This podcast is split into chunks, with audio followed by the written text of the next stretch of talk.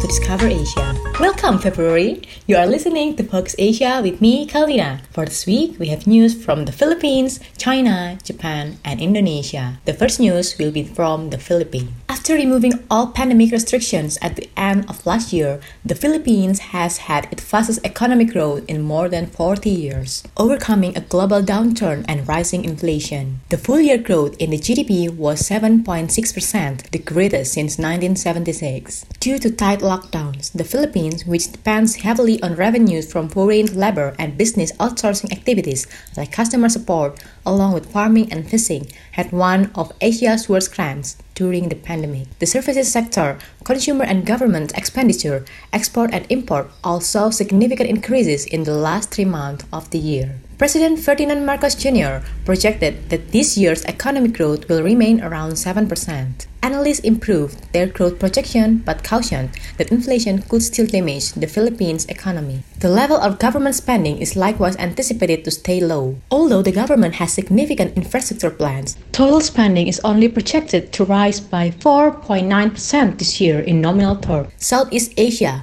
which consisted of Indonesia, Malaysia, the Philippines, Singapore, Thailand, and Vietnam, became the regions with rapidest economic growth. The country's economic growth is anticipated to weaken this year, but will still be above 4%, above the IMF most recent prediction of 2.7% for the global average.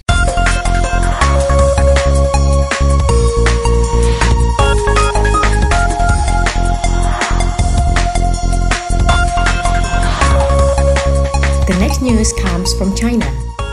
In an era of slowing global demands as major countries hover on the edge of recession, China would support a recovery in consumption as the primary source of the economy and increase import. In addition, China's State Council promised to maintain a stable currency, accelerate cross-border travel, and support businesses in attending both local and international trade events. The cabinet also emphasized its support for the private sector and the digital platform economy which have been negatively impacted by a number of regulatory strikes in recent times. Consumption jumped 12.2% over the same period last year during the Chinese New Year holiday, showing a recovery following the easing of parts of the COVID 19 regulation that had been the strictest in the world. Despite a more moderate decrease in imports, which encouraged economies to predict a weak recovery in domestic demand in the months ahead, Chinese exports ranked significantly in December as global demand dropped. In 2022, when strict COVID regulations were still in force, China's GDP expanded by only 3.0%, much below the stated goal of about 5.5%. Prior to stabilizing in 2024, growth is projected to bounce back to 4.9% in 2023.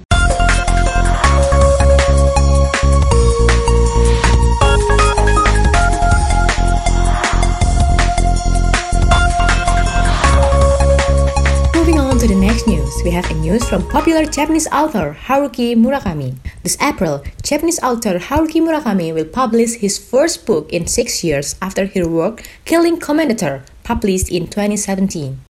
It was announced by the publisher Shinchosha on February 1, 2023. The new book will be released on April 13. However, there is a little detail about the title and the plot. The book is scheduled to be unveiled in Japanese before being translated later. Shinchosha stated that it was unable to tell when the book's name would be revealed or when translation of the book may be published. Although the title will be 1,200 Japanese text pages long, the precise number of book pages has not yet been determined. Haruki Murakami is a renowned Japanese author. His novels, essays, and short stories have become bestsellers in Japan and internationally, selling millions of copies outside Japan. Haruki Murakami, whose novels has been translated into almost 50 different languages and are laced with pop culture allusions. His previous books include 1Q84, Norwegian Wood, The Wind Up Bird Chronicle, and Kafka on the Shore.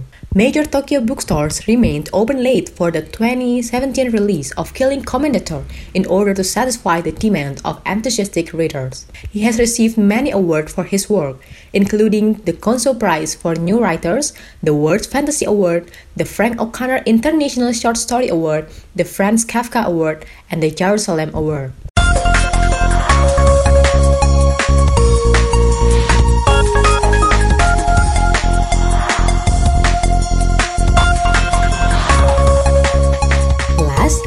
News from Everblast Festival. Everblast Festival will be held on March 4 to 5, 2023 in Gambir Expo Kemayoran, Complex G Expo Kemayoran, Central Jakarta. To bring back our memories about our favorite 2000s bands, Everblast Festival invites local and international musicians like Simple Plan, Hoobastank, The Red Jumpsuit Apparatus, Body Reborn, Letto, J-Rocks, Saint Loco, BWK Skin, The Upstairs, Alexa, Tika TV2, Vagetoz, Petsu Black, and many more. More lineups are announced by Accelerasi Entertainment as the promoter, like Kotak, Chocolate, and many more. The ticket range from 700,000 to 1,1900,000 rupiah, which are divided into four categories, namely regular daily pass, super festival daily pass, festival 2-day pass presale 2, and super festival 2-day pass presale 2. More ticket range and prices will be revealed on their official Instagram and website. For more information regarding the event and ticket purchase, visit at Everblast Fest on Instagram and their website on www.everblastfest.com. The news from Everblast Festival closes this week's episode. Don't forget to always listen to Focus Asia every week to update your knowledge about what happens in Asia. I'm Calvina. See you on the next episode of Focus Asia, your first window to discover Asia.